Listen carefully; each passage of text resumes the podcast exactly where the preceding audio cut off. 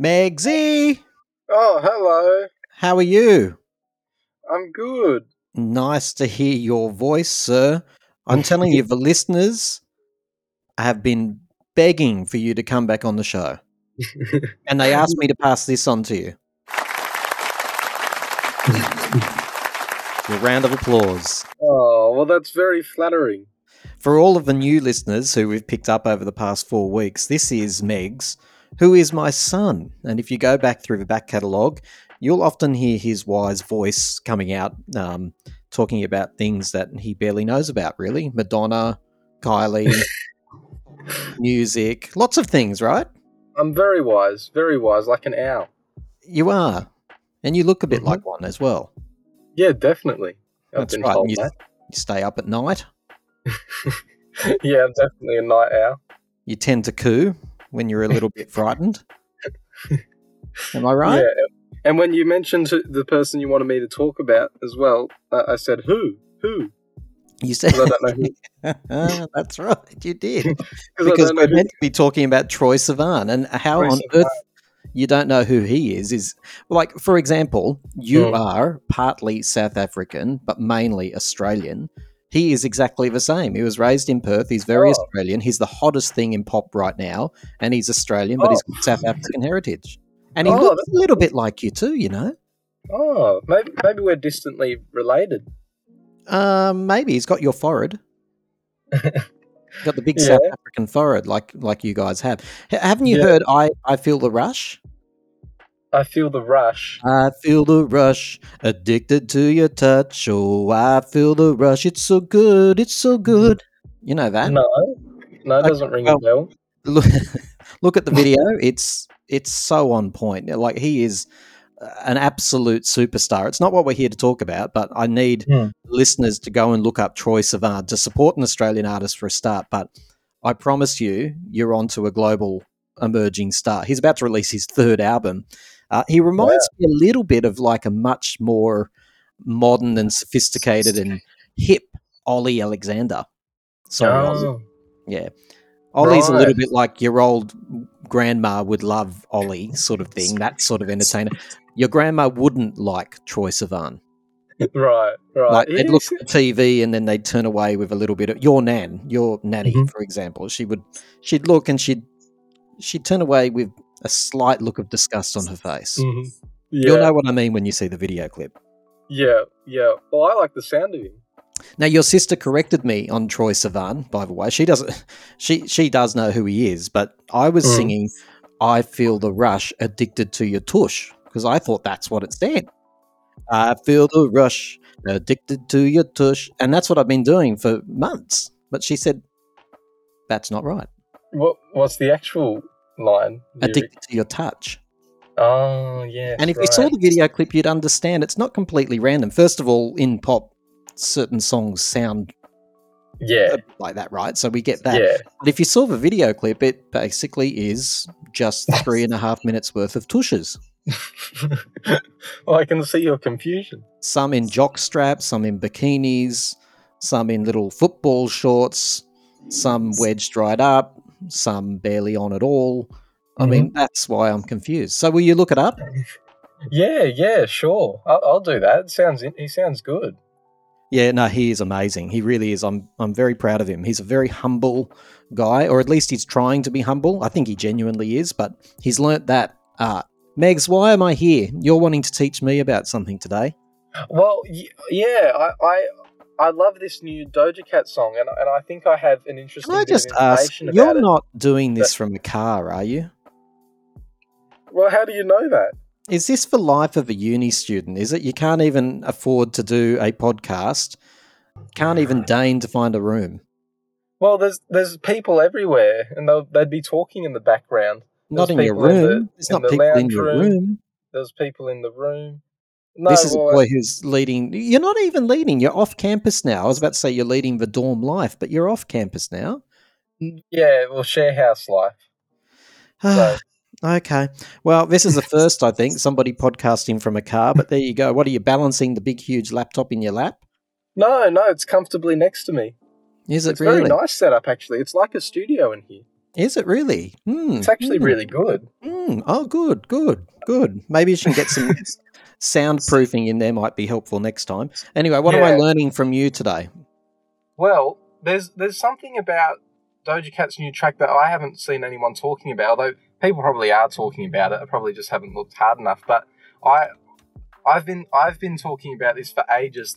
This devil / Satan theme she's been going for. Right? She's been going for a devil / Satan thing. Well, there's something you don't hear every day. Yeah, well, so she had TikTok, and I was following it quite closely because she's quite a funny lady. She's quite peculiar, and she would post like these strange TikToks like that. Sometimes I didn't even understand what they were, and they were just so random. But then one day she just deleted all of her TikTok posts, just like all at once. And she changed her, when she did that, she also changed her profile picture to like this scary image of like Satan, of the devil. Right. And this was ages ago. And everyone was like, what's she doing? And all like Christian people got like up in arms about it, saying like, oh, well, she's a Satan worshipper and all this sort of stuff. Like fundamentalists got very upset.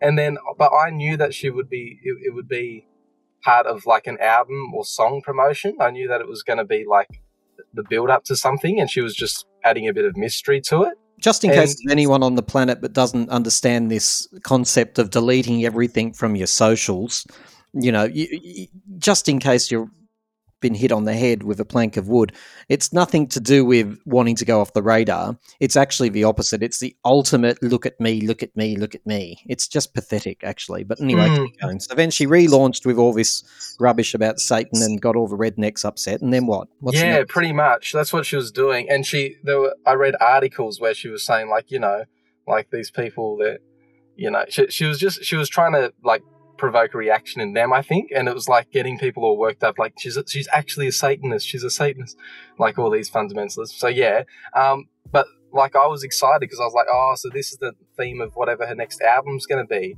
and I was exactly right, and I'm so proud of myself because because now she's literally released this song, Paint the Town Red. Yes. And if you've watched the video clip, have you watched the video clip?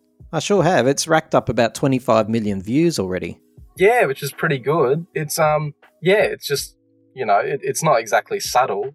Or is that what you'd say to her if you met her? By the way, can I just clarify that point? Doja Cat, she lands in Newcastle, Australia, and she's at the Waratah Mall, and you happen to pass her. Would you reach out your hand, shake her hand, and say, "Yeah, 23, pretty good." Well, I mean, not too bad. Good effort. Yeah, no, it is good. It was released. The video clip was uploaded like 3 weeks ago now, wasn't it? Something like that. Paint the Town Red. Do you recommend people go and look at it?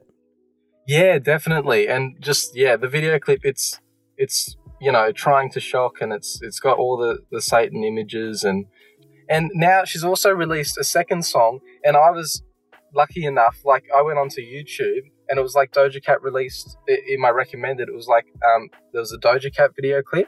And right. It had only been uploaded 2 hours ago, and it was this song called Demons.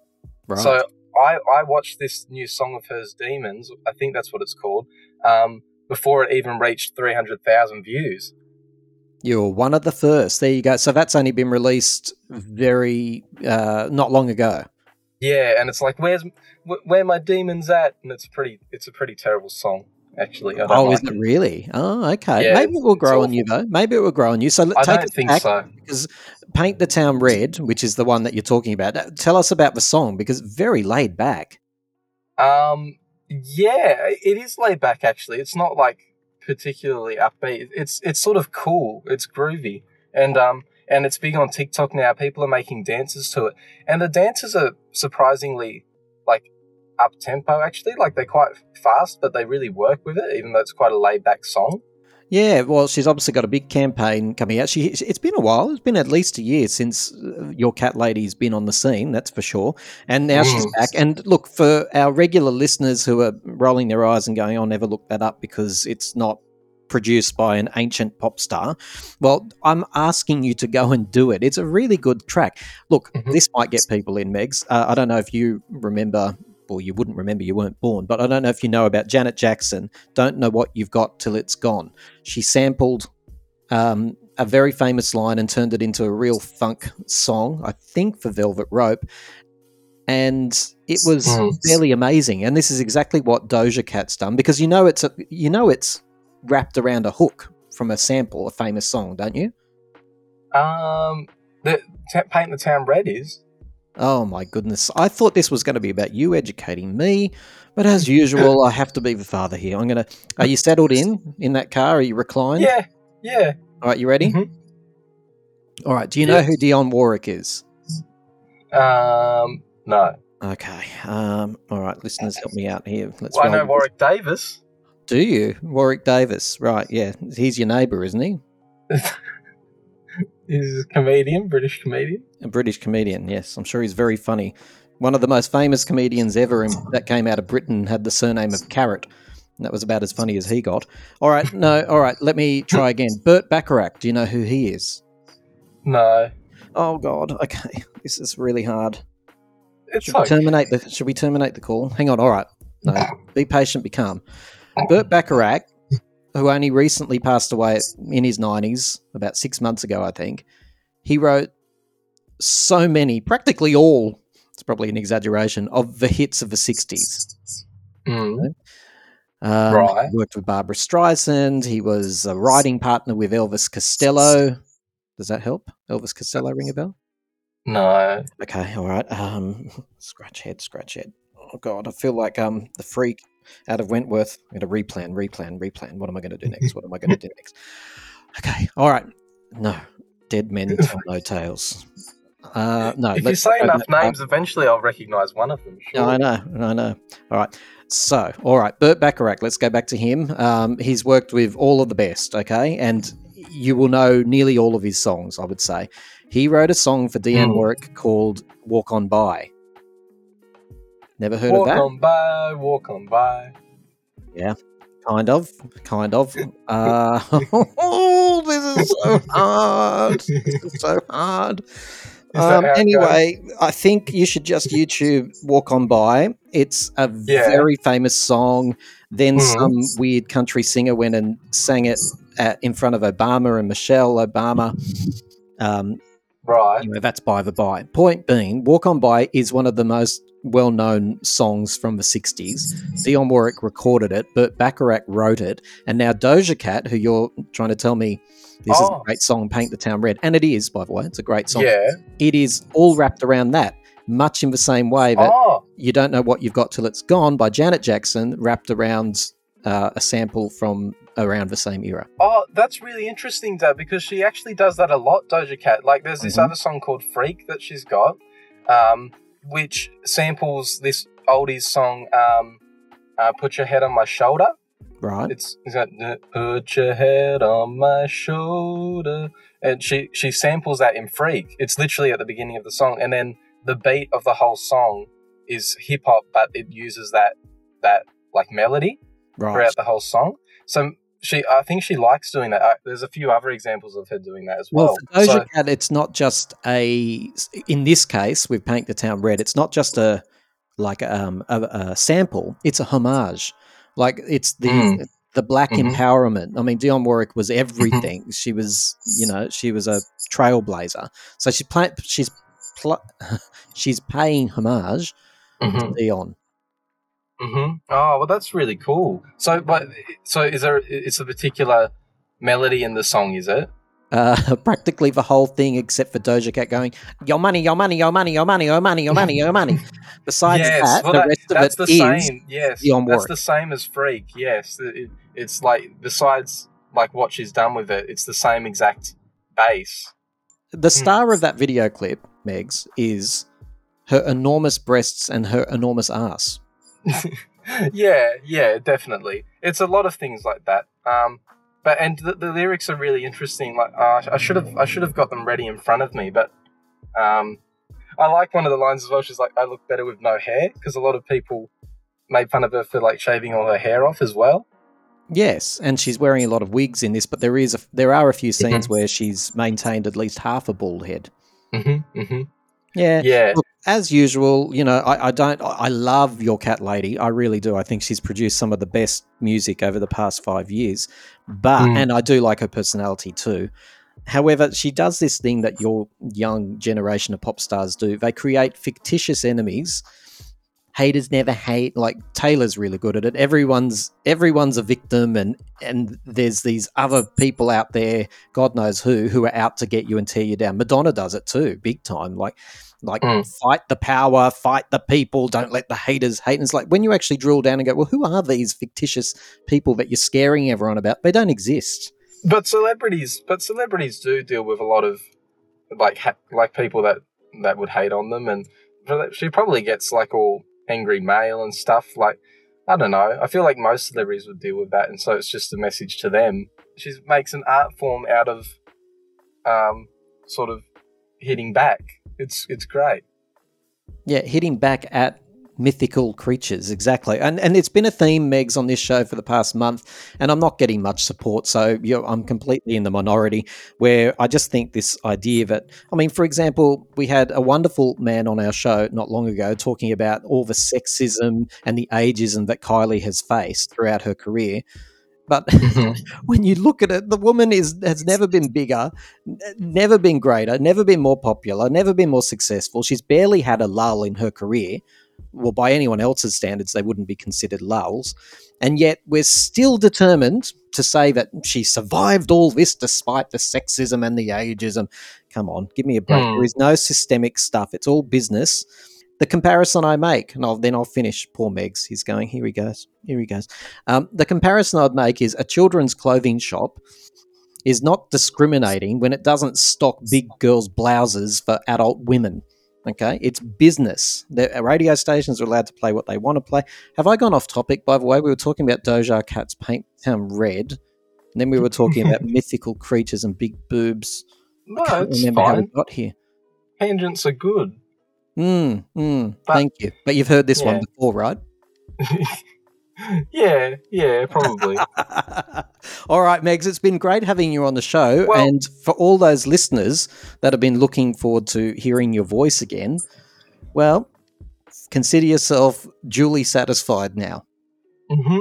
Yes, and can I leave with also recommending Charlie Puth's new song, Lipstick. Oh, Megs, it's not up to much. I like it. I think it's great. Oh, it just sounds like he's sort of taken snippets of all his other stuff and glued it together in a very boring way. Yeah, it does sound very similar to his other stuff. I think it particularly sounds similar to his other song, Girlfriend. Yes, it does. It's got the same. Yeah, it does. I like it. How many songs does the universe need about lipstick on people's collars? I mean, get over it. Yeah, I don't know. It's just a very sort of, I don't know. It's a good song. Anyway, look, here's the thing. Our listeners have now had a healthy bowl of Megs, so they're very happy now. And for those of you who have never met Megs, because there's a lot of new listeners, Megs, over the past 4 weeks, this is Megs, my son, who creates makeshift studios out of very old and probably unsafe vehicles. Yep. It's surprisingly good. It's great. Like, I'm just watching. I can watch the traffic go past as I talk to you. Sounds like a wonderful, wonderful life. Thanks, it's well insulated. Thank you. Yes, thank you. Thank you for having me. Yes, and everyone should go listen to Tension. Coming to you from the mountain fortress of pop culture.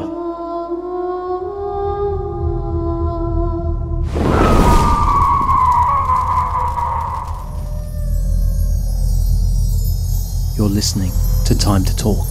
It's a little strange, it's a little bizarre, it's slightly off the wall, but it just might work. What is it, Nathan?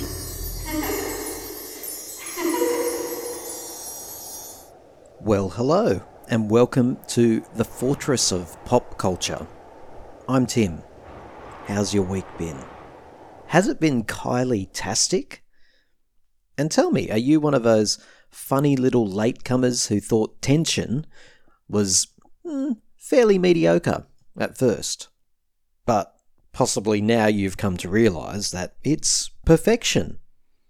It truly is such a cracker of a song. So keep listening. As always, you and I are going to put all the pressures of the world aside just for a little while as we dive into what we love the most. Sweet, sweet entertainment. Close your phone, turn things off, do something you haven't done in ages. Concentrate on one thing at a time. Just tune in and relax. Today, we're going to be hearing from a bunch of people who have very, very sore feet. Now, don't panic. This isn't a podiatrist's convention or anything like that. We're just going to find out what it was like to meet Dannii Minogue in the flesh. We're also delivering you some additional evidence, just in case you needed it, that Kylie is hot property, and possibly even hotter than you might have realised. She's broken the internet once again. You probably know she's doing the Audience With TV show again fairly soon. I was surprised to learn that that is actually been staged at the Royal Albert Hall, unlike the first time she did it. And the online queue for this event was insane. Did you manage to get tickets? Thousands and thousands didn't. If you're a huge Madonna fan, make sure you listen to our next episode. It's all about the Queen and her impending tour. How exciting. It's just weeks away now. And listen, do you like Prince? Back in the day, he released an album that was specifically designed to hook you and I into his kingdom. He'd been known for music that was a little bit aggressive, a little bit rock, but there was this pressure after a bit of commercial failure to go a bit more mainstream. Now, I didn't know any of this at the time, but it actually makes perfect sense because in the early 90s, he just blew up the pop world with Diamonds and Pearls. And someone like me who hadn't been particularly interested in Prince, like I liked him, and obviously some of his songs absolutely adored, but wasn't following him. But people like me, and you I believe, started paying attention. Now, that little gem, Diamonds and Pearls, the album, which, by the way, it's a bit of a favourite of our Kylie, it's about to be re-released in a mega deluxe fashion.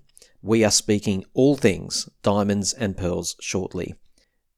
Now, you listened in last week when we went Tension crazy, and I really do want you to know that I am so incredibly grateful to everyone who sends messages and leaves comments and thumbs up. And when you rate this show, it keeps it free. But I particularly love that interaction. Lots of you sending your messages through after the last episode.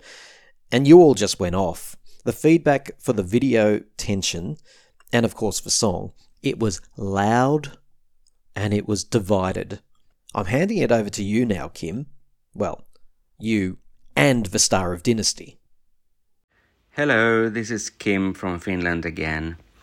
So I was just listening to your Tension episode, and of course in my headphones, as you pointed out so politely. I always listen to podcasts when I'm walking my dog, whose name, by the way, is Blake Carrington. If you get it, you get it. Yeah. So I have some mixed emotions. I sort of like this song, but I don't love it. And probably mainly because I can't sing along to it. It's like, I don't get the words, really. And also the video, there are so many references that I, as a Scandinavian, shout out to Nathan. I'm single, so call me. So maybe I don't get the references. But Kylie looks stunning. She looks. I always love this when a woman is like a natural beauty, and she is. I love Kylie, don't get me wrong, but I'm not really into Tension. It's good, but And it's playing in my head, so it's obviously a hit song, but I don't love it. And all the best to you. See you later. I'll be back. Bye. Whenever I listen to Tim and his panel of guests, my toes begin to curl, and I feel just the right amount of tingling all over my aching body. Now, let's get back to the show. Uh-oh. Nathan, how are you? I'm all good, thanks. How are you?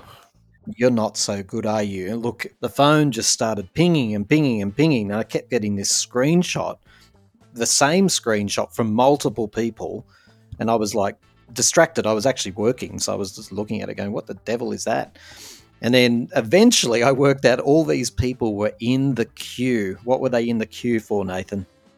Well, they were in the queue to go and get a ticket for an audience with Kylie at the Royal Albert Hall. It was absolutely hectic. I think what I could see, there were about 9,000 people in the queue altogether.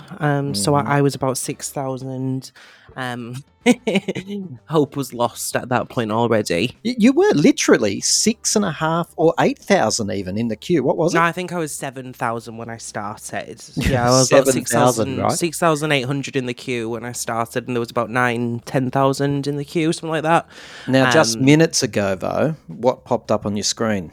The pre-sale has now ended, and we won't be getting a ticket. What's even more unfortunate, though, is that I know somebody who was number 80 in the queue when that pop-up came up. Number what? 80? That's just so... 80. Number 80 in the queue. That's so sad. Oh, that's... Yeah. Well, look, it's sad for all of you. I mean, you're right. But apparently, you've told me the Royal Albert Hall has a capacity of, what, 12,000 or so? But we need to adjust that for the celebrity component, which would be quite significant, I'd imagine. So the leftovers for the plebs, like us, wouldn't be that much. I would think 8,000-9,000 tickets are going to be sold, and the bottom area of the Royal Albert Hall is going to be quite sparse of people. So, yeah, it's a real shame. But the only thing that I can hope, and I genuinely mean this, is that, like, I've been very fortunate. When it comes to Kylie, I've been very, very fortunate. I've gone to so many of her events. I've won tickets to things. You know, I've done these things. I just hope that the tickets that I didn't get today have gone to somebody who wanted to go to all the things that I've been to. Don't say something so sweet. You're breaking my heart. It's true, though. I do. I hope that. I really hope that. I'd be gutted.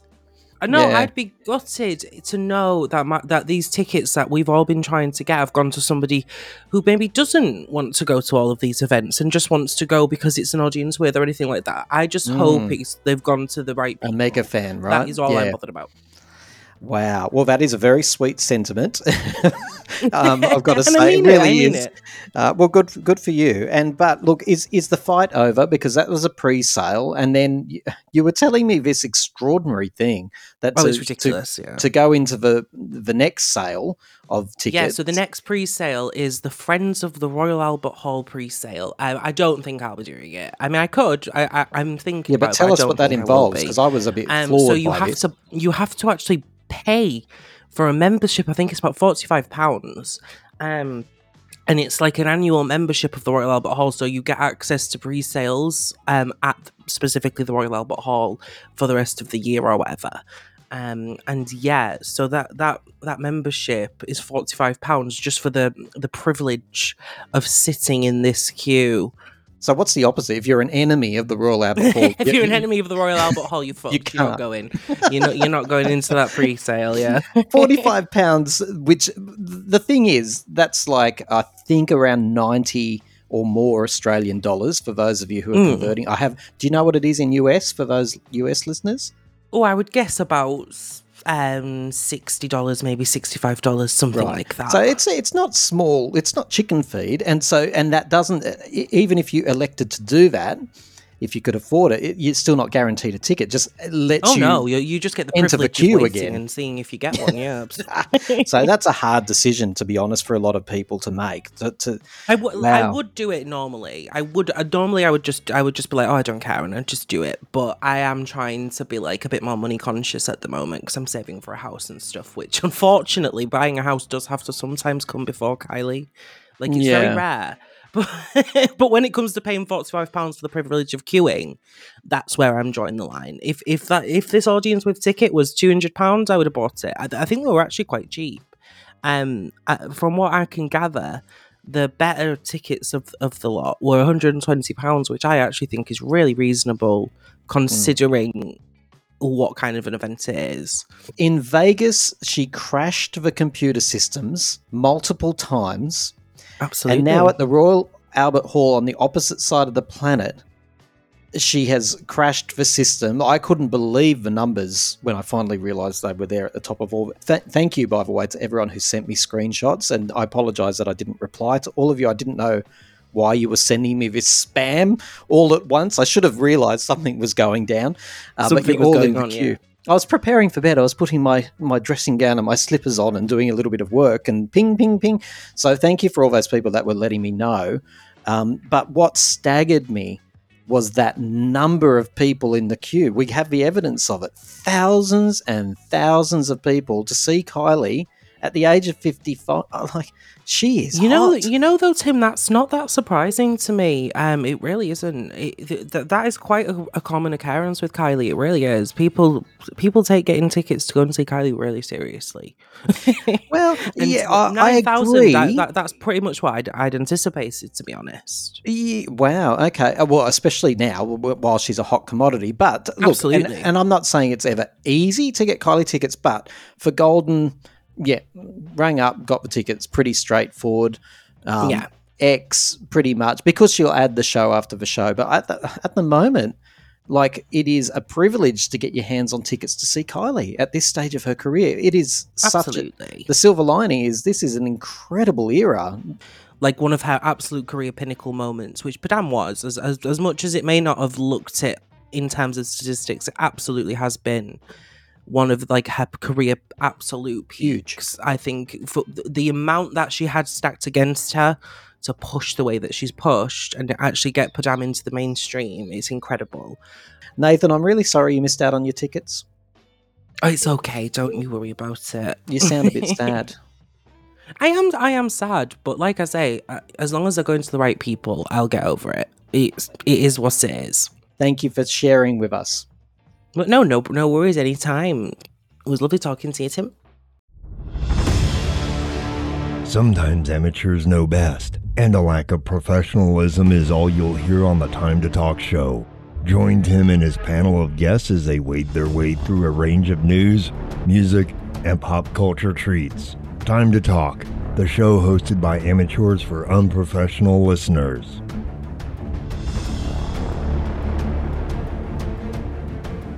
There are three things I love in this world. Kylie Minogue, small dimples just above a woman's buttocks. Beautiful features.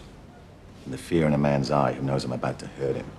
Well, if you can believe it, it has been 20 years since Dannii Minogue released her fourth and potentially best studio album, Neon Lights. And look, she celebrated it in style with a signing at the Rough Trade East record store in England. I don't know if it's in London or not. Forgive me. I think it is in London, though.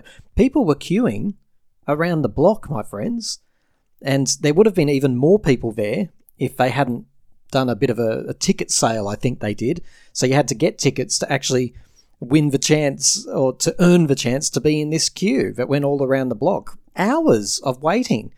But as you're about to hear, people didn't mind. It was all worth it. And she was every bit the star, the gracious star, I should say, by the sound of it.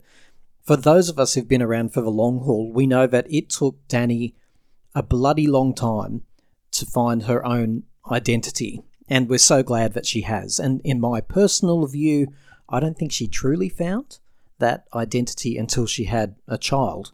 In fact, if we go back to her autobiography, My Story, I think it was called, have a listen to this.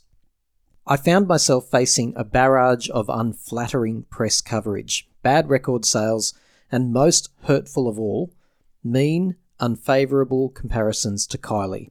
Only a year or so before, I'd been voted the world's best female pop star in one magazine, and now, in Smash Hits, the readers had voted me the worst female artist of the year. After that disappointing chart position of This Is The Way, MCA decided that they no longer wanted me on their roster. And in another part of the book, Dannii talks about those comparisons once again. She writes that the press were all over Dannii's fashion faux pas and Kylie's triumphs. Hey, isn't Kylie bloody fabulous, everyone? And isn't Dannii tragic? I can tell you, it's not easy to be publicly pitted against someone that you love and admire. It hurts. The truth of the matter is that I never felt like I was competing with my sister, and I'll say it again. I never felt like I was competing with Kylie. I just wanted everything I did to be the absolute best it could be. And then ... it wasn't because I hated her and felt jealousy towards her. It was the opposite, in fact. I was always the first one Kylie would excitedly play her new recordings to for an honest opinion, and she'd always invite me down to the dress runs of her concert tours, knowing that she'd get a candid critique from me. The truth is, I am, and always have been, so very proud of Kylie, and she is of me. I think all the Dannii bashing headlines often hurt Kylie more than they hurt me. So listen, with all of that history, and many of you share that history with Dannii, I do, lining up around the block to meet her and to have your copy of Neon Lights autographed, signed, and hopefully to exchange a bit of a chat with her, it's pretty special. And it was pretty special for Grace, Sarah, Barry, and Mark, who you're all about to hear from. This is what it was like queuing up to meet Dannii Minogue. Hi, my name's Grace. I'm from South East London, and I met Dannii Minogue yesterday at her Neon Lights 20th anniversary signing.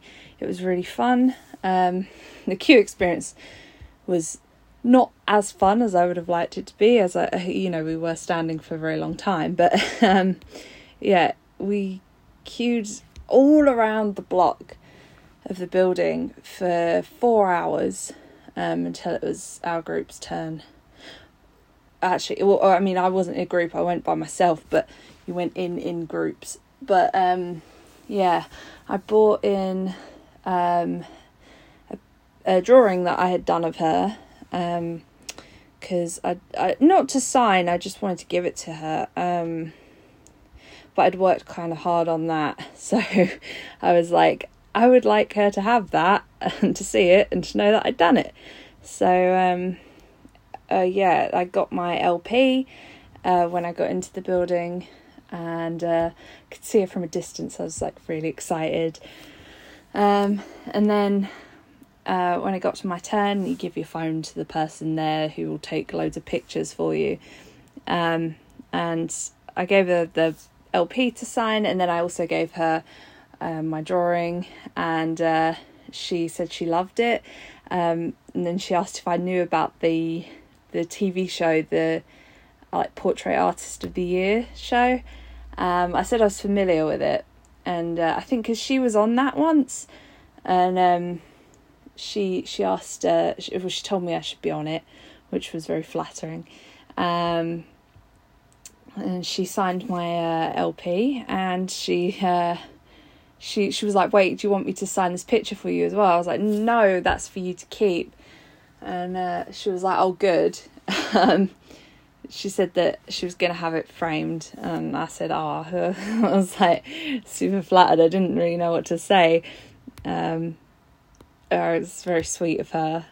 And I said, oh, I wrote my socials on the back, like my Insta.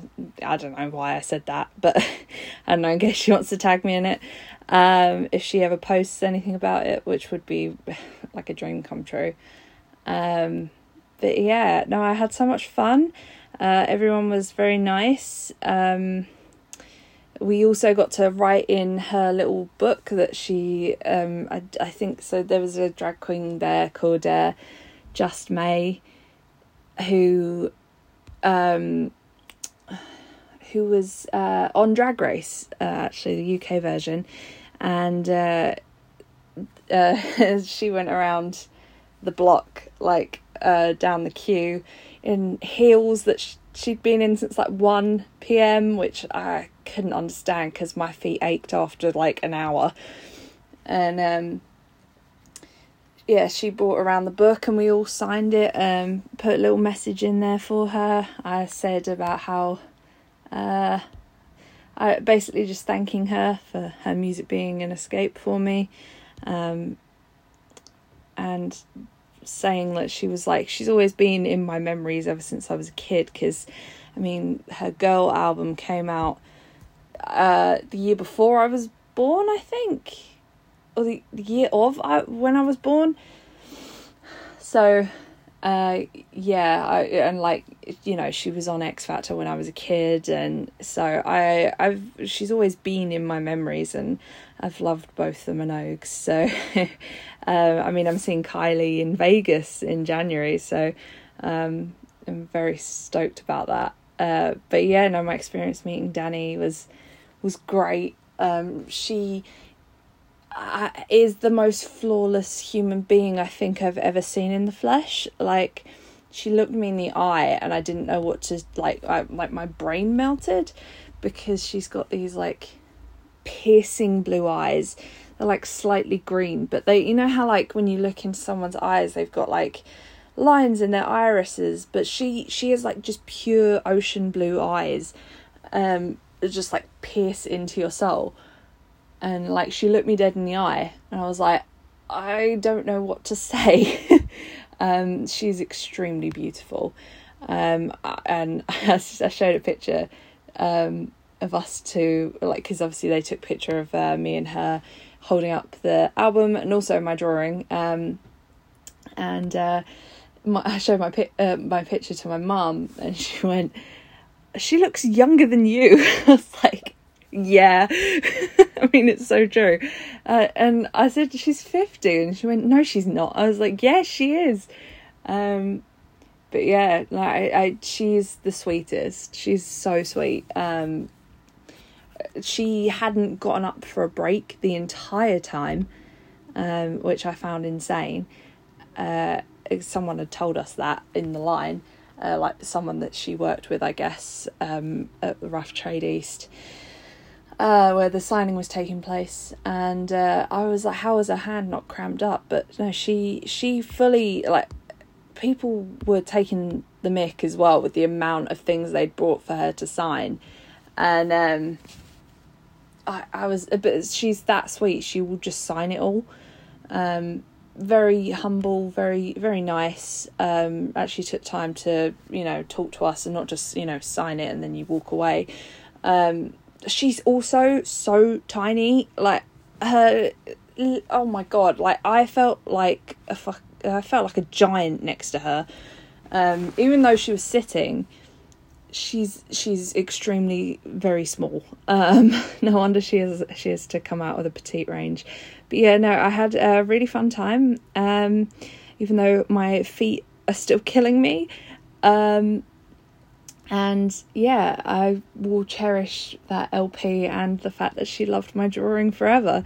If she does frame it, then that would be so amazing, like, to think that she did. So yeah, that was my time. My name's Mark and I'm from Leamington Spa in the UK, and I got to meet Dannii at the record signing at Rough Trade in London.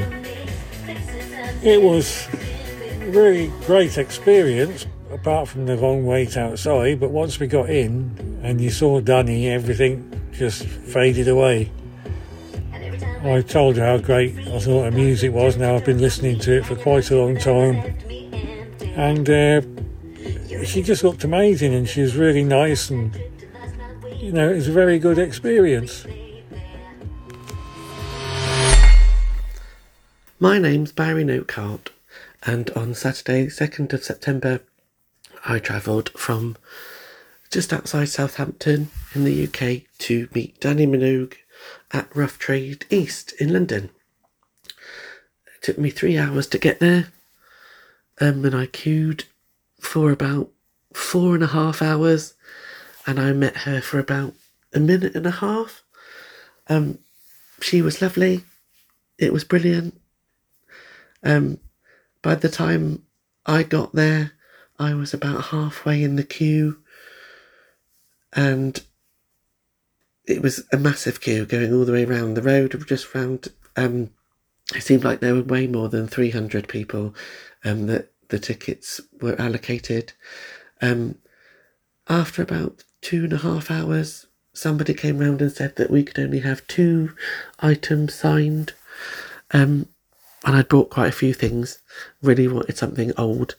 But I was going there with a view of getting my Neon Lights pitch disc signed, and I needed to get one for my best friend as well. So I ultimately decided I would get mine signed and his signed, because he always gets me things signed whenever he goes anywhere for people that I can't attend. So I did a nice thing.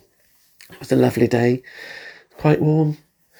Dannii was amazing, really friendly.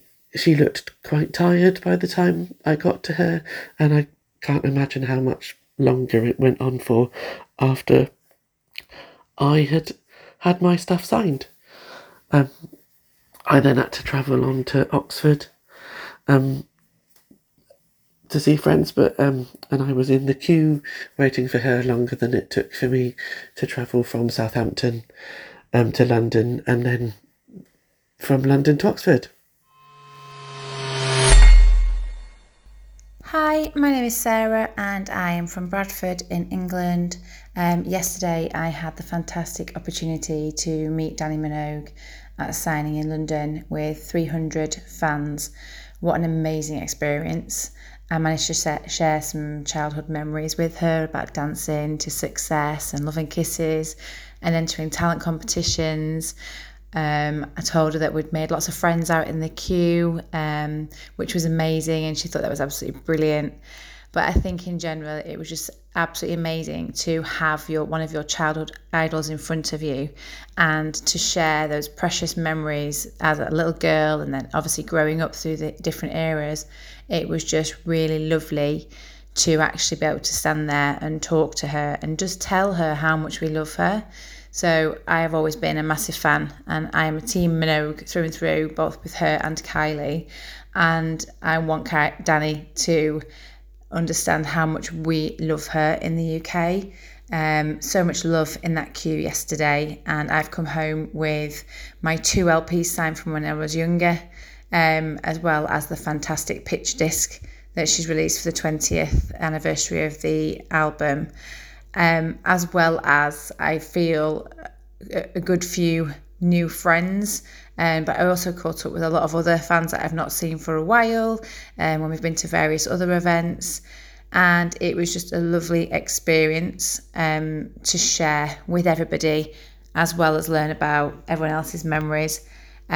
We also got asked to write our memories in a book, so Dannii had sent a book out into the crowd and we all wrote our personal memories, so I do hope she enjoys reading those, because we definitely put thought into what we were writing, and once again it was a lovely touch to know that she'll take those memories away with her. So thank you very much, Dannii, for giving us that opportunity to meet you, and we hope to see you very soon with new music and new earrings on the QVC range, because I've loved the jewellery. Thank you very much.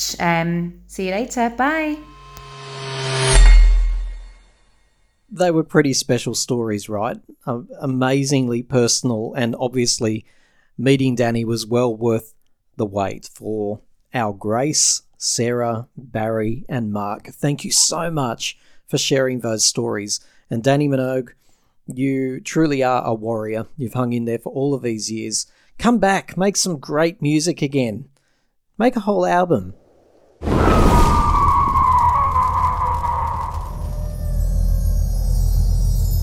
You're listening to Time to Talk. Tell us, how long have you been a Prince fan?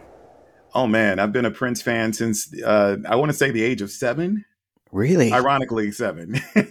I'm surprised you were allowed to watch it at the age of 7. He's a bit saucy.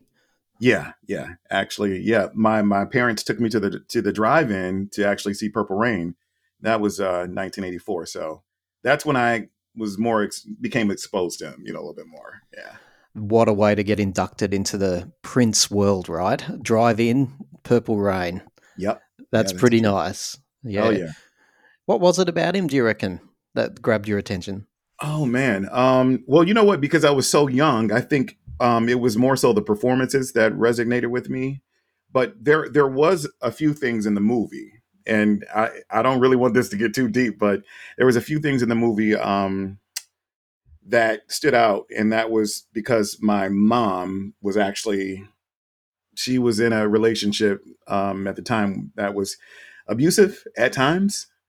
And so that was something that was happening in the movie, you know? So, yeah. And it was talking to you. Yeah, definitely. Yeah. So I saw that, and yeah, then there was a situation with a gun, and, you know, so yeah, it's pretty, so those were a few things about it, you know, that resonated with me as well, besides the music, you know, but I was just super young, you know. Tori, we're here to talk about Diamonds and Pearls, the album, which I absolutely love, and I don't know too much about, and I deliberately haven't looked it up because a super fan like you will be able to educate me. But just, I'm always interested in fan communities when their idol is either in ill health or going through some sort of scandal or distress, or, of course, when they pass away unexpectedly too. That must have been a terrible shock to you when that happened. Oh my gosh, yes. Yes, it definitely was. I remember like it was yesterday. I really do. And it was really tough. You know, at first I didn't know. I had gotten a text from a friend of mine who asked, you know, she said that she'd heard that there was a fatality at Paisley Park. And, you know, that was the first thing I think that came up on TMZ, that, you know, there was a fatality. And so, but they didn't say who it was at that time. So, yeah. So then I sort of just kind of waited around. I was trying to reach out to people that I knew to see if they heard something. Nobody knew anything at that time. And then we just kind of, you know, we waited a few more minutes, and then it came up on TMZ that it was Prince. But there was so much going on, you know. But yeah, it was crazy that day, you know, and I didn't want to believe it. So I had actually called my mom. She was out, and of course, you know, we don't have stereos like that in the house anymore. So it's just everything's like either on the computer or, you know, you have like your own, like I'm a DJ, so I have a DJ mixer board and everything. So I wasn't able to really like turn on a radio. So I called my mom and I asked her, I said, you know, where are you? And she's like, I'm, you know, on my way home. And I'm like, can you turn on the radio? And so she turned it on, and she's like, yeah, she's like, there's Prince playing. And I said, okay. And I said, well, can you turn to another station? And she said it was Prince again. And she was like, what's going on? And I said, well, they're reporting that he had passed away. So, yeah. So it was just downhill from there, you know, for me. Yeah. I can't imagine what a shock that would be. I mean, but there were some warning signs. If I recall properly, and maybe I'm not, there was a plane that had to be turned around because of a medical emergency not long before he passed. Is that right? Yeah, that's correct. Yeah, he had actually just played Atlanta, Georgia. He played the Fox Theater. Right. And I believe that might have been the 16th, April 16th. I'm not sure if it was April 16th. I think he had a date on the 14th, but he postponed it to the 16th because he was sick. And then after he did the show on the 16th, I believe there were two shows. And then afterwards, he hopped on a plane. I did hear there was supposed to be an after party, but then it wasn't. So he hopped on a plane, and apparently he went unconscious on the plane, and they were near I think it's Moline, Illinois, which is kind of like I think a suburb of Chicago, and yeah, and they had to do an emergency plane landing there. All these years later, do fans know why he passed away? Because when I read the internet, which is a dangerous thing, Tori, HIV, broken hip, like lots of bone fractures. So he was on high levels of pain medication. That's what I'm reading. What's the truth? Well, I mean, according to the reports, like from the toxicology reports, is that, you know, he passed away from an accidental overdose of fentanyl. And they said that it was so much fentanyl in his system that it was enough to kill like 8 elephants. Wow. And, you know, he was already a small guy. You know, I think he's like 5'2" and 112 pounds at the time of his passing. So that's what was reported. But a lot of fans, a lot of us are divided because you have some that believe that, hey, you know, there was a problem where he was, you know, dealing with a lot of pain, and then he got addicted to painkillers, and then somehow that led to his addiction. The addiction going into like the overdose with fentanyl. But then there were paparazzi photos. It's all coming back to me now. There were paparazzi photos of him leaving a pharmacy with a little swag of, well, we don't know what was in the bag, but. That added to the speculation, I suppose. Mm-hmm. Yeah, yeah. There was a lot of, there was video. Like you said, he was actually, it went to a doctor's appointment, and then he had some blood work done, and I think he was dehydrated. So they hooked him up to an IV, and then he went on about his way. And then I think what happened was his assistant, Kirk Johnson, was the person that actually went to the Walgreens to pick up the medication. But, you know, from what's being said is that, you know, Kirk dropped him off at Paisley Park, and then that was the last time he saw him until the morning when they discovered him. But, you know, there's a whole lot of talk about, you know, like, you know, it was ruled a homicide, but there's still also a lot of talk about, you know, he actually it was a setup. Oh, for, conspiracy. You know, yeah. Because in the fan community, because that's who I trust the most, because they do the most research. They often don't reach the right conclusion, but they've done their research. You said it's divided in the fan community about how he came to pass. Yeah, definitely. Yeah. Mm. And there's a young lady that actually she does a lot of videos on YouTube where she breaks down all of the investigation reports and how it was a pretty much a botched investigation with the police. And then all of the things, there were so many inconsistencies, you know, about how he, you know, passed away. And it was just so many different things that were like, it was unlike Prince, you know, like there were talk about, you know, him not taking the elevator in Paisley Park, but they found him in the elevator, you know, dead. And then of course his clothes were inside out. And then they said there were pills all over the place. And so his clothes were inside out when they found him? Yeah, that was actually in the investigation files too. Yep. What's that about? I can't even speculate. Why would his clothes be inside out? Well, for people that do believe in the conspiracy thing, they tend to think that's a form of humiliation. And Prince was extremely private. And, you know, he took on Warner Brothers, you know, for many years. And they just tend to think somebody, you know, has had it out for him. Hmm. And that's how it happened. Yeah. Is there anything that we know for sure? For example, this idea that he would wear these massive platform shoes, jump off pianos during performances, and he went all out in his live performances. I saw him a few times. Yeah, most definitely. And that he was, every time he did that, he was adding little micro fractures to bones and everywhere in his hips, in his joints. And is that confirmed, or is that just speculation as well? Well, yeah, he did have to have a hip surgery. I believe it was a partial hip replacement. And I don't remember what year that was, but I think it was like around, I'm not sure. It had to be like somewhere around, maybe around after musicology, I believe it might have been. But yeah, there was a lot of talk about that. And I can imagine that he did have like a lot of wear and tear on his hips. And, you know, the fact that he wore heels all the time, because he did it. He started later on, you know, exchanging the heels for like platform shoes, right? You know, with the thicker soles. Yeah. So I believe that he was in a lot of pain. Yeah. But I don't necessarily believe the attic, you know, scenario though. That's just my personal opinion. Sorry for being so voyeuristic. I've just realized I've fallen into that trap. But the HIV, you know, where does that come from? And is that just absolute rot, or is there some truth truth to it? I don't believe there was HIV. I don't. The only thing that, and I don't know any of this to be fact, but the only thing I could think of is that it could have been cancer, because if you were following him, you know, like year by year, when he released Artificial Age in 2014, he performed on Saturday Night Live here in the States. And then a lot of people were questioning the way he looked. And then, of course, he appeared on American Music Awards, and he looked really frail, and he didn't look like himself. Mm. So then it just seemed like he was just deteriorating, you know, so we really didn't know, but everyone was talking about it, that he just looked different. But it happened rapidly. It really did happen rapidly. So he looked unwell before he passed. Yes, he did. Yeah.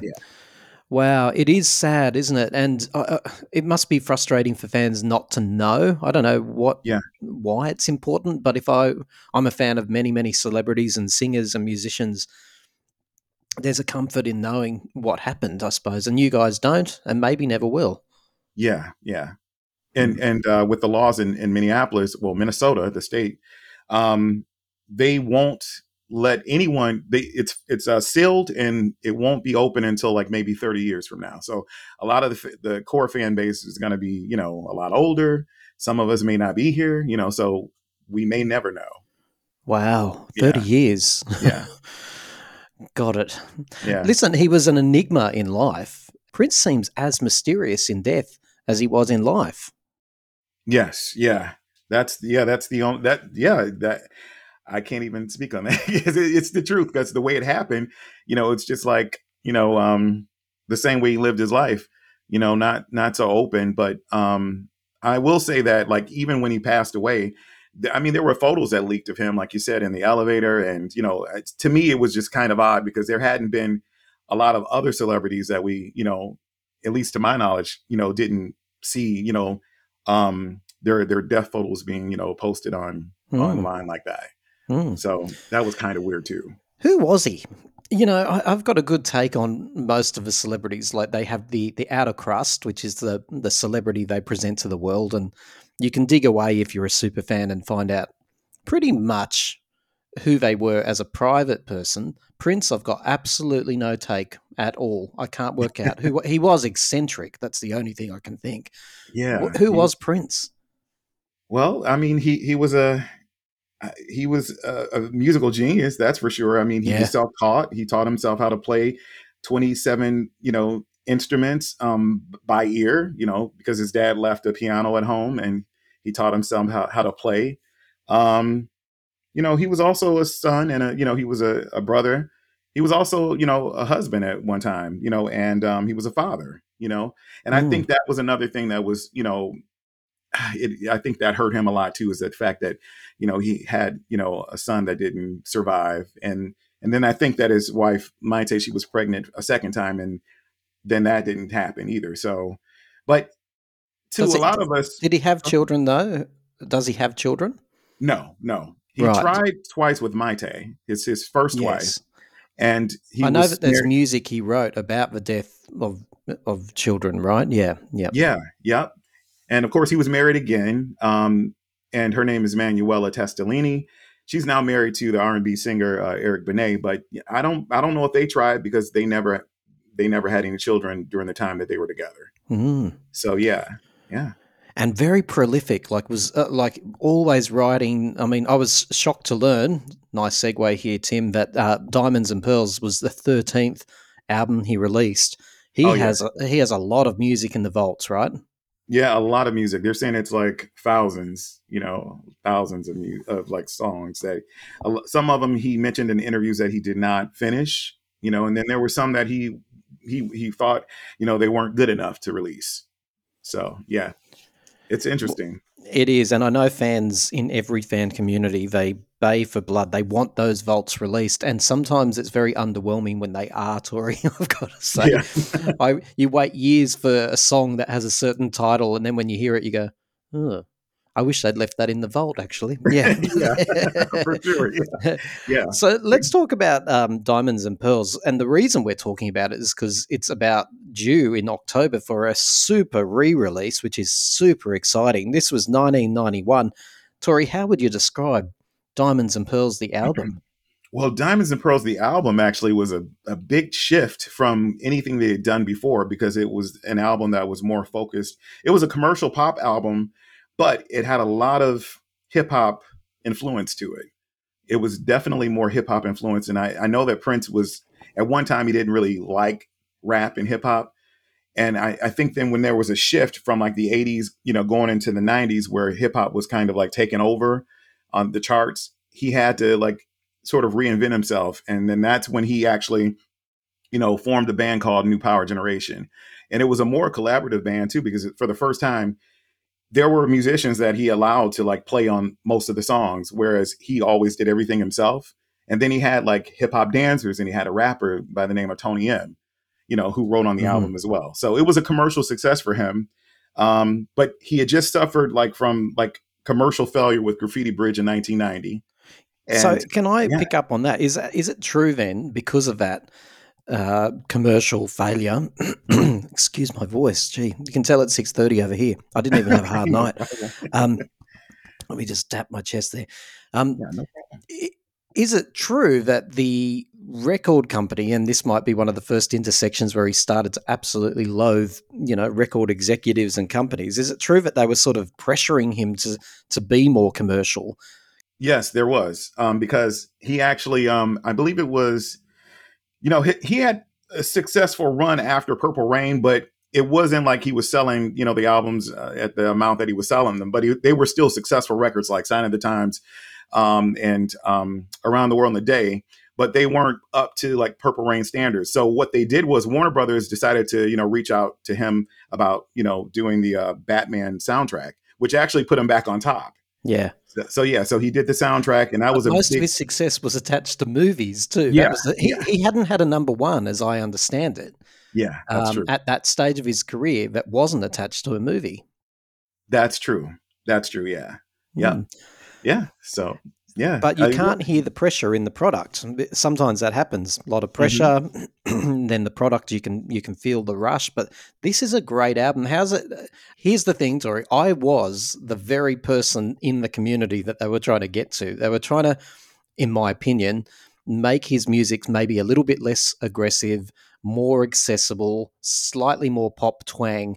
So he got me. I liked Prince very much, but my hand was not up as a Prince fan until this came out. And when I heard the ones that like Diamonds and Pearls and Cream, I was on board. But is it true that some critics and even maybe some fans saw this whole project as a bit of a sellout at the time? Yeah, a lot of fans. There were a lot of people that did think that, you know, hey, this is not authentically him, you know? So I think when it came to having the rap artist a part of the band and, you know, a lot of the fans, they were so used to the experimental sound of Prince. So this was, like you said, it was more commercial. And a fun fact for you to know is that after Graffiti Bridge, since it didn't do well in the States, I don't think it did well anywhere, but he actually hired Michael Jackson's former manager. I believe the guy's name was Frank DeLello. And he was behind like Thriller and Bad. And so Prince hired him when it was time to do the Diamonds and Pearls project. And then, of course, that's when Prince just sort of like blew up, you know, again, all over again. Like he was all over the place on award shows, you know, Special Olympics, you know, television shows. There were people that actually didn't like it. You know, that's like one of their least favorite albums. You know, they thought it was just too much. I've heard people say they thought it was a lot of filler on the album, but I actually love 90% of the album. You know, there's a couple songs on there that I'm like, okay, you know, like there's Jughead, which is kind of funny, but you know, I'm not really a big fan of it, you know? Now that's interesting. You mentioned Jughead because I think it's probably if you were to take a poll, it's probably the one that comes out at the bottom. And he's recently, well, he hasn't, his estate has released, is it Alice Through the Looking Glass? Yes. Yeah. Which must be one of the songs that were in the vault recorded around this time. And I've heard a lot of fans saying that they wish Jughead should have been at the time replaced with this one because Alice Through the Looking Glass is fantastic. Yes, it is. It is.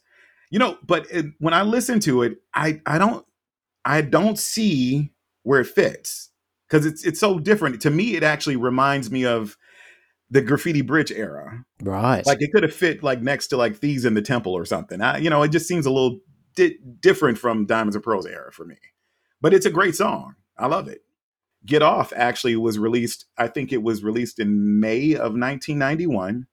And that song was not originally planned to be on the album for Diamonds and Pearls.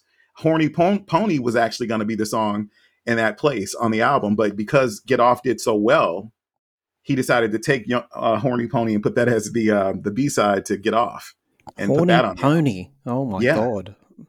Yeah. I think every song has like a different feeling to it, you know, and it's just, to me, it's an eclectic, you know, mix of songs. What stands out to me about Diamonds and Pearls is the journey. Like he doesn't just shove all the great tracks up the front of the album and then the rest is filler. I mean, first of all, I don't think there is filler on this album. If you think there's filler on this album, I don't think you're concentrating. Some of the tracks take a bit of thought and concentration. You've got to give them a chance, basically, in my opinion. But yeah, you're working through this album, and it's not all the hits and then the rest. Like, you've got Money Don't Matter Tonight comes sort of later in the album from memory. I think the order of the album is really interesting too, because, again, always say this, listen to it from start to finish, takes you on a journey. Yes, that's correct. Yeah, that's correct. Yeah. Insatiable is a great R&B song. You know, I remember, you know, like a lot of, it was really big on R&B radio here. And I know a lot of the ladies in my family, they definitely love that record. So, yeah. Yeah. He was very sexual. Probably as an artist in general, but this album was very sexual, wasn't it? Yeah, it was. It was. But he had a way of kind of like sliding that, you know, that sexual, you know, like how he wrote songs.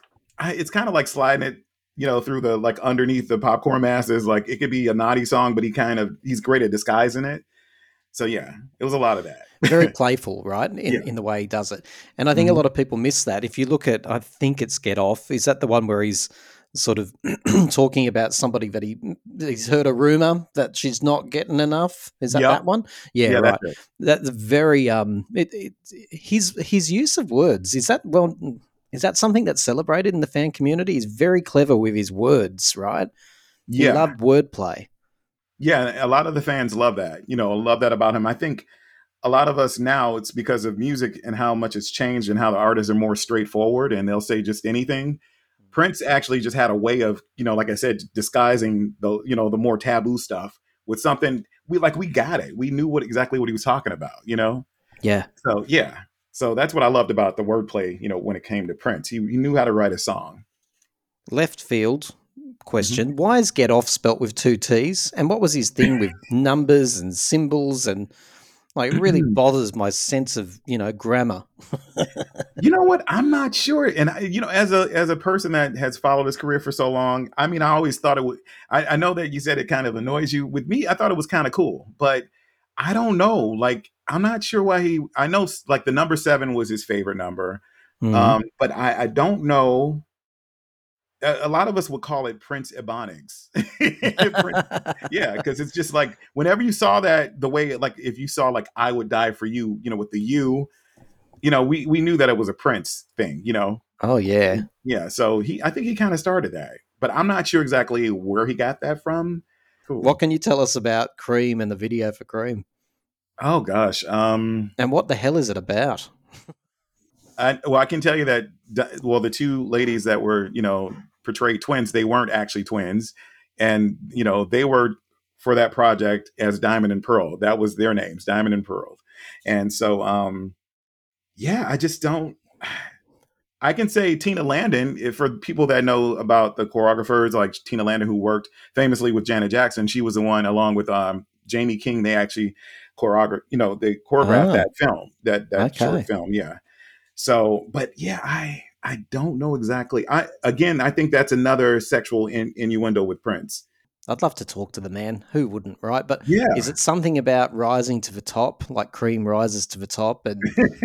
And is he, because a lot of this music, if you listen to the lyrics, there's a lot about sort of up yours to the critics and I'm at my peak and I'm at the top of my game. And I wonder if Cream follows that theme, like Cream. Rising to the top. This is me at my best. I don't know. Yeah. I mean, and that's the thing about good music. It makes you wonder. It makes you think. It's like art, right? And you're not meant to actually know. It's what it means to you.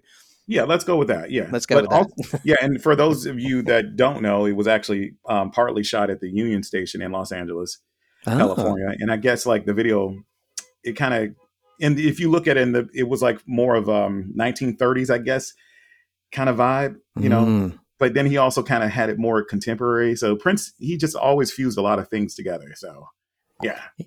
What do we know about this re-release? It's called the Super Deluxe, or something like that, right? It's got a super name. Has it stirred up excitement in the community? Yes. Oh my gosh, yes. There's like 7 different versions of it. Really? Yeah, there are 7 different versions of it. Yeah. And I believe the vinyl set has already sold out. That's what I was told. Wow. For people that apparently people love to buy vinyl now again. So they do. Yeah. On every different color possible. Yeah, for sure. Yeah. Yeah. But I think the great thing about this set is that you have like the Diamonds and Pearls Super Deluxe Edition, which is 12 LPs, and it has a Blu-ray. And then it has a Blu-ray as well. And, there's this really thick booklet that has a lot of photos in it. And it kind of tells you about each member of the New Power Generation. And I guess gives more like, maybe some of the questions that you might have, it might give more details as to, how this album, the process and what certain things mean. So, yeah. So that's one. And then, of course, the one that I'm actually going to get is the Diamonds and Pearls Super Deluxe Edition, which is they're all the deluxe edition, but this one's the 7 CD with the Blu-ray. Because I'm not a vinyl collector, but I love the CDs and I want the concert. That's what I love the most. I want to get more visuals. So what the concert will be on it? Is that right? Yeah, yeah. But it's not the Diamonds and Pearls tour. It's actually not going to be the Diamonds and Pearls tour. It's going to be the Prince and the New Power Generation live at Glam Slam. Ah, yeah. So I'm not sure why they're not releasing the tour, but it's live at Glam Slam, and it's got him performing all of the songs from the Diamonds and Pearls album. And I think the only old songs that he plays on it is 1999 and Baby I'm a Star. I went and saw him, I think 3 times when he came to Sydney in 92, I think it was, with the Diamonds and Pearls tour. Yeah. And every night it was different. It was mind blowing to me because I'd never seen that before. I thought I was going back to see the same thing, but nope. Different set list, different flavor, different length of time. I'm sure one time he lingered on that stage for hours more than he was meant to. It was amazing. He was absolutely phenomenal live. Yeah, he was known to do that. Like I believe like the band would rehearse at least 150 songs. Wow. And they never had it planned. It was just whatever Prince decided he wanted to do, like sometimes at the last minute. This has been an awesome little walk down memory lane. This album meant a lot to me. I had it on high rotation in 92. I know it was released in late 91, I believe, but I had it huge. And he was just everywhere. He was a hot commodity in 1992. I couldn't. Is he still Prince? Do I have to call him the artist formerly known as Prince? Did he ditch that? What's the story there? Oh, he ditched that. Yeah, he ditched that a long time ago, back in 1999. That was something to do with just a contract dispute, though, wasn't it? Yeah, yeah. Yep. He got his name back in like the contract ended 1999 and it was early 2000. He actually threw a big party called The Celebration. That was the very first one in 2000. I actually attended that one. And it was a week-long party, and he was back to Prince. And it was a week-long party to celebrate the fact that he got his name back? Yeah, yeah. And he invited a lot of his friends. Macy Gray was there, Mint Condition, who else? Of course, I believe Larry Graham and the Graham Central Station. I know there was a few of them that were back-to-back. Sheila E., there was Nora Jones. Gosh, it was so long ago. I'm trying to remember. But it was such a great time. And he was so happy. He was so happy. He was a real innovator. I've got to ask a very quick question for all the Madonna fans that tune into this podcast. What did you think of her tribute? You know what? I'm a huge Madonna fan, and I actually was really excited when I heard that she was going to do it. I thought she did an okay job. I mean, it's considering the song. I love the song, but I didn't really think it was more her style. But I'm so in love with Madonna. Yeah. She can't do any wrong for me. So a lot of people butchered it, and they said, "Oh, well, she shouldn't have done it."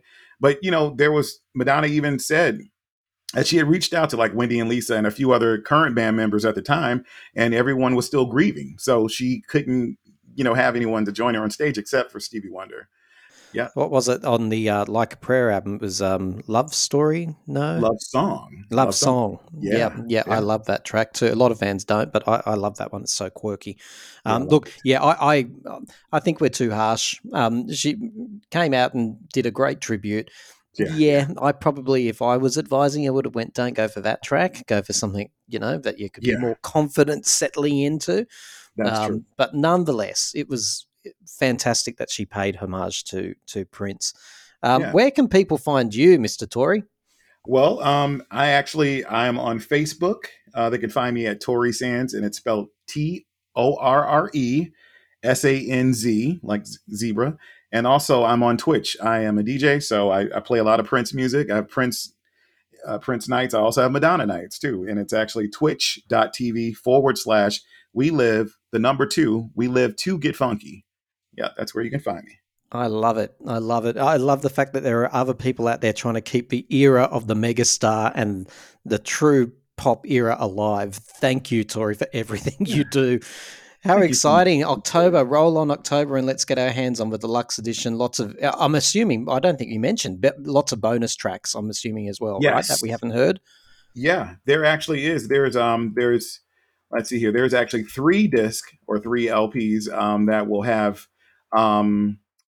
like unreleased music. So there's going to be stuff that, there's going to be like an early mix of Insatiable, like also like Live for Love. There's an early version there. There's Cream Take 2. Diamonds and Pearls. Take two? What do you mean? It says take two. So it must be a different take on it. Wow. Because he made different versions. Oh, that's exciting. Yeah. There's also a longer version of Diamonds and Pearls. But then there's songs like Open Book, which is a fan favorite. A lot of people don't have the professional version of that. We have the demo or something. Yeah. Right. Yep. Also, for the Rosie Gaines fans, Prince wrote the song My Tender Heart, and he's got his version there. And then there's another song I wanted to just kind of shout out, and that's called,